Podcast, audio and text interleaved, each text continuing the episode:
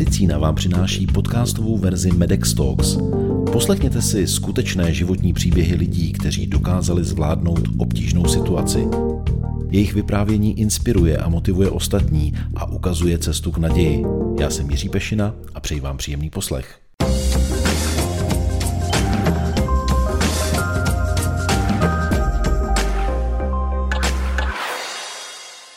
Jak porazit nemoc, která vás chce zabít? Radíte se s lékaři, možná konzultujete svůj stav s psychologi nebo s psychoterapeuty.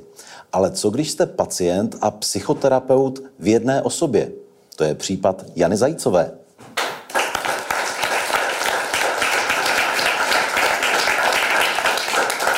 Dobrý večer. Tak, já jsem byla celý život úplně naprosto zdravá. A nikdy jsem k doktorům nechodila, když mi večer začalo bolet v krku, tak do rána nebylo vůbec nic, antibiotika jsem nebrala. Jediný, kam jsem chodila, byl zubař a každý rok ginekolog. No a jak jsem takhle šla ke ginekologovi na pravidelnou prohlídku, tak najednou se tam ukázalo, že asi mám karcinom děložního hrdla. Když jsem to poprvé slyšela, tak jsem si říkala, no tak eh, to bude blbost, to je nějaký chybný nález. Pak se ukázalo, že není chybný nález, tak jsem si říkala, hm, tak mi vyndají dělohu a pojedu dál, dobrý. A pak jsem najednou zjistila, že už se to nedá operovat a že v podstatě jediné, co můžu dělat, je podstoupit eh, ozařování a chemoterapii, eh, což jsem před měsícem ukončila. Eh, já jsem se dozvěděla tuhle diagnózu v době, kdy mi umírala maminka, umírala na karcinom plic a v podstatě mm, dva roky předtím, než umřela, tak si dozvěděla, že má neoperovatelný karcinom plic a já jsem ji provázela celou tou léčbou. A tady bylo trošku složitý to, že já jsem vlastně chodila do nemocnice se ptát, kdy umře, protože já jsem potřebovala, aby umřela dřív, než já nastoupím léčbu. To se povedlo, pohřbila jsem ji v pátek a v pondělí jsem nastoupila léčbu. E, proč to teďka říkám? Kvůli tomu, že vlastně v podstatě ta nemoc té maminky mi hrozně pomohla vyrovnat se s touhle nemocí e, ještě líp, protože e, já jsem během té nemoci pochopila jednu věc, chápeme ji asi všichni nebo ji slyšíme, ale já jsem ji pochopila úplně, že jsem ji prožila. A to bylo to, že maminka, když onemocnila, tak ji všichni hrozně litovali. To je strašná nemoc, že jo, karcinom plic a prostě litovali. No a ona během toho dva roky žila a během těch dvou let tři lidi, kteří litovali, tak najednou zemřeli. A ona mezi tím mi bylo dobře a jezdila se sekačkou na chatě a oni byli mrtví. A já jsem si najednou uvědomila, jak opravdu my nevíme, co se stane zítra a že vůbec nemá smysl přemýšlet nad tím, že mám nějakou strašnou nemoc, protože já ani nevím, jestli jsem v tu chvíli na tom hůř než ten doktor, který mi to říká. Protože vy tam sedíte a dozvíte se tu diagnózu, to nikdo nechce slyšet, to jsem taky si říkala, jak na to asi budu reagovat, až to uslyším. A najednou jsem zjistila, že když to slyším, tak to je jako když ten doktor eh, je na břehu, který se jmenuje zdraví a on vás strčí do lodě a prostě vás takhle šoupne bez pádel, bez vesel a teď vás ten prout nese na břeh, který se jmenuje nemoc, ale vy si cítíte normálně zdravě, stejně jako než jste šel k tomu doktorovi.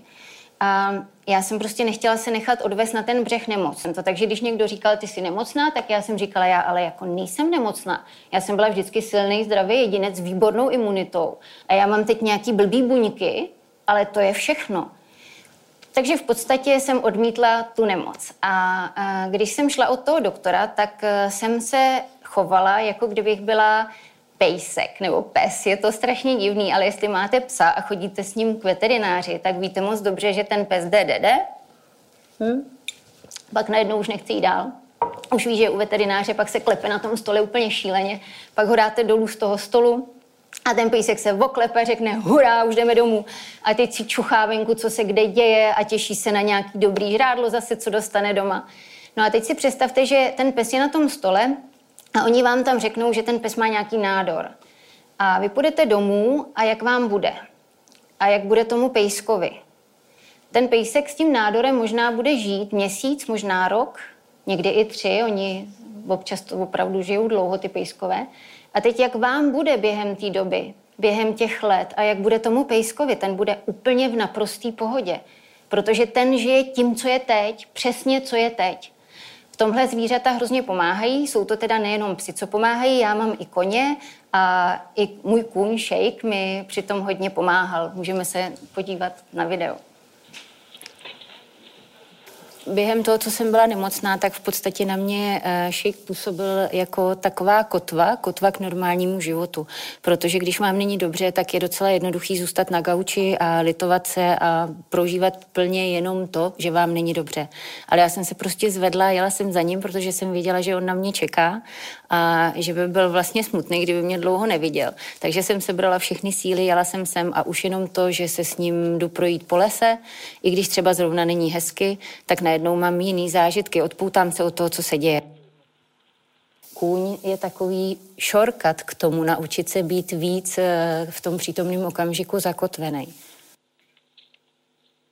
Ten kůň vás zná mnohem líp, než pomalu vyznáte sám sebe, protože on nikdy nereaguje na to, co ukazujete, ale vždycky reaguje na to, co je opravdu v tu chvíli ve vás.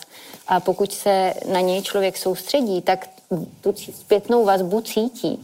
Takže vlastně on mu dává neustále zpětnou vazbu, kde, nebo mě, kde se nacházím v tu chvíli.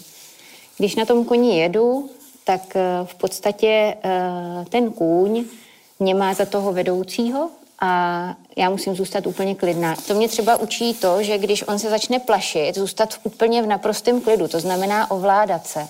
Ale ovládat se na takový úrovni, že se mě nesmí pohnout tep, protože jakmile se mi zrychlí tep, tak ten kůň pozná, a šéf se bojí to bude nějaký strašný průšvih, co se děje tady a bude se ještě dál a dál víc plašit.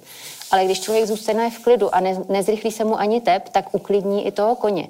A tady je strašně krásná ta zpětná vazba, kdy vlastně váš klid dokáže uklidnit jeho a vlastně i jeho klid dokáže potom dát klid do vás. Tak, já jsem tady mluvila o dvou věcech. Jedna věc byla přítomný okamžik a jedna věc byla práce s myslí. Uh, ukázalo se, já jsem um, i před tou nemocí byla takový optimista na zabití a v podstatě se ukázalo, že to bylo hrozně vhodný a výhodný a že ani ta nemoc to nedokázala nějakým způsobem mi sebrat. Takže když bych měla říct ten přítomný okamžik, ono totiž, co je to ten přítomný okamžik? My si řekneme, mám nemoc, teď jsem se dozvěděl, že mám nějakou strašnou nemoc, takže ten, teď je ten přítomný okamžik špatný. Těsně předtím, než jsem se to dozvěděl, tak ten přítomný okamžik mohl být jiný, pěkný třeba. Jenomže tohle není ten přítomný okamžik, protože to, že je mi hrozně, protože mám nějakou nemoc, způsobuje mysl, myšlenky. Ten horor je jenom v těch myšlenkách. Ten přítomný okamžik nejsou ty naše myšlenky. Ten můžete poznat a zažít přes všechny smysly, které máte. To znamená přes to, co cítíte v nose, přes to, co slyšíte. To je přítomný okamžik, ne ty myšlenky. Protože my v podstatě eh, v noci spíme a zdají se nám sny. No a potom ve dne třeba jdeme do práce a jdeme po ulici a teď najednou, kdyby tam spadnul dům, který tam je 10 let, okolo kterého chodíme, tak my to neuvidíme. Protože prostě půjdeme a budeme, jako kdyby jsme byli zavření v papírové krabici a teď jsme si promítali na tu papírovou krabici ty filmy těch myšlenek. Takže my spíme v noci, sníme, pak ve dne zase sníme, takže my vlastně v podstatě pořád spíme. Jsme takový věčný spáči a nevykoukneme ven z té krabice. Hrozně málo kdy vykoukneme z té krabice ven na to, co se opravdu děje. A to vykouknutí ven z té krabice třeba máme hodně nadovolený, protože proč se nám líbí nadovolený? Chodíme po ulicích a říkáme si, to jsou zajímavý třeba domy, to je zajímavý dům. V Praze nebo někde jinde si to neříkáme, protože my na té dovolený tomu věnujeme větší pozornost, víc to prožíváme. A ono v podstatě vykouknout z té krabice je hrozně jednoduchý, ale první, co musíme udělat, aby jsme dokázali vykouknout, je všimnout si, že myslím. To je, to, to je už samo o sobě vítězství. Prostě si říct, je hele, teď, já jsem teď vůbec neviděl, kudy jdu, kdyby tady opravdu spadnul ten barák, tak to nevím. Někdy řídíme a taky najednou si řekneme, ty já jsem se dostal tady do té zácpy a já vlastně vůbec nevím, jak jsem to udělal protože zase papírová krabice, něco jsme si tam promítali. Takže vždycky, když si uvědomíme, je, hele, už jsem zase byl v té papírové krabici, už jsem zase neviděl, co se děje kolem, si říct, jo, to je v pořádku, že jsem tam byl, to je normální, že myslíme, tak my prostě jsme udělaný, ale pojďme si tu krabici sundat a podívat se, co se děje kolem, co cítím v nose?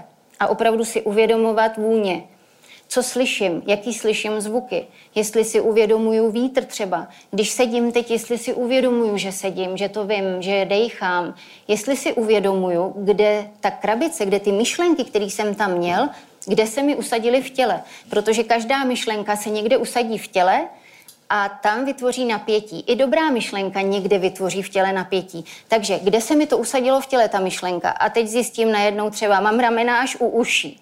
No tak je pustím, povolím je, cítím něco nosem, zaposlouchám se do zvuku, říkám si, je mi teplo, je mi zima, mám hlad, vím, že jdu třeba, nebo že sedím, cítím to. A tak si jako zpřítomním, jako kdybych si proskenovala celou tu přítomnost a pak se klidně zase trošku na chvíli vrátím do té krabice, protože ono to nejde udržet to dlouho tohle.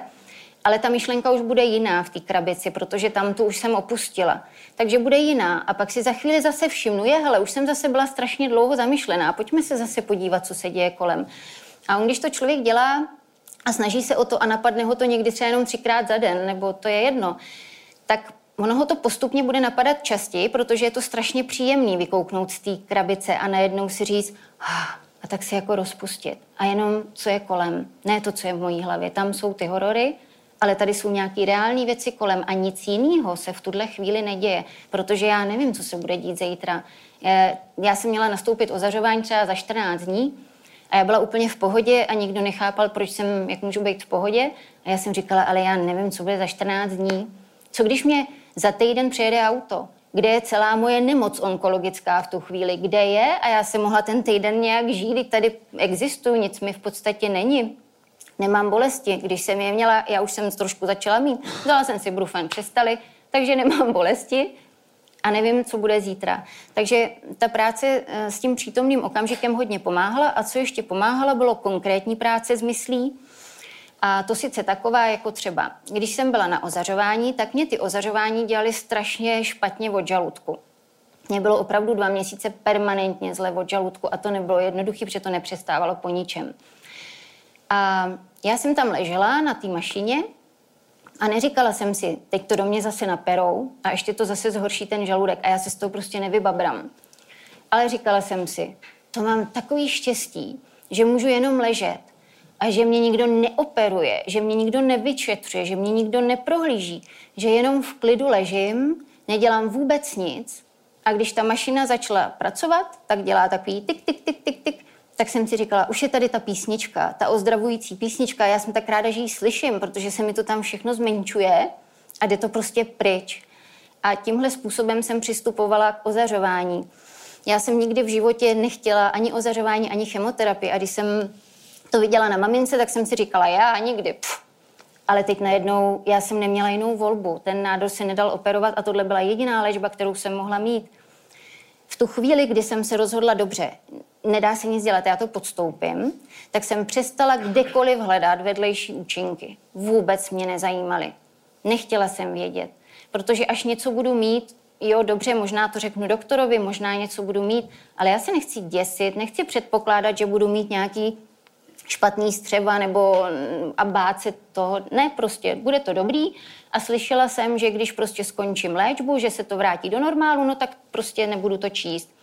Nebo například od té doby, co jsem dostala tu diagnózu, tak do léčby to bylo dva měsíce. To je strašně dlouhá doba a v momentu, kdy vám řeknou, že máte 6 cm nádor, který vám už naléhá na močový měchýř i na střeva. A všichni hledají ty metastázy. Jak si říkáte, no, dva měsíce, já chodím každý rok na pravidelné prohlídky, jak to, že před rokem to neviděli, jak to, že najednou je to tak velký, no tak to jde asi teda hodně rychle, kde všude budu mít metastázy, než mě začnou léčit a všichni příbuzní byli na mrtvici. Jak to, že tě ještě neléčí? To je strašný prostě. A já jsem si říkala, že zaplať pán, že ještě nemusím k doktorovi, že až za 14 dní mám další věc. A byla jsem ráda.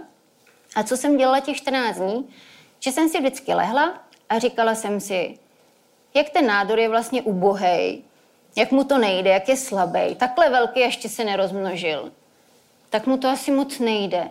No a už teď už mu to vůbec nejde, protože za chvíli stejně na něm hopneme a něco s ním uděláme.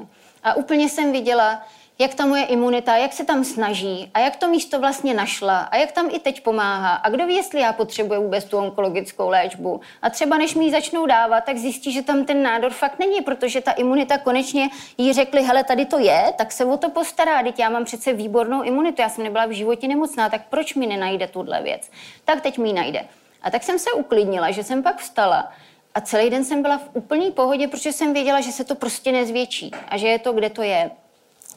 Takže v podstatě ehm, jsem chtěla jenom říct, že ta práce s myslí, aktivní práce s myslí se strašně vyplatí a je opravdu hrozně důležitá, protože nejenom, že tím můžete vytvořit takový vhodný prostředí pro to, abyste se mohli rychleji a lépe uzdravit, ale v podstatě prožijete i mnohem šťastnější a spokojenější život.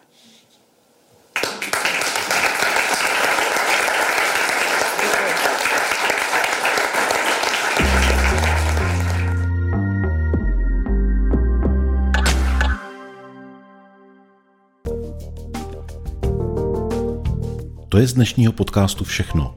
Další díly najdete na portálu mojemedicina.cz a v podcastových aplikacích.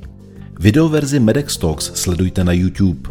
Díky za to, že nás posloucháte nebo se na nás díváte. Naslyšenou příště se těší Jiří Pešina.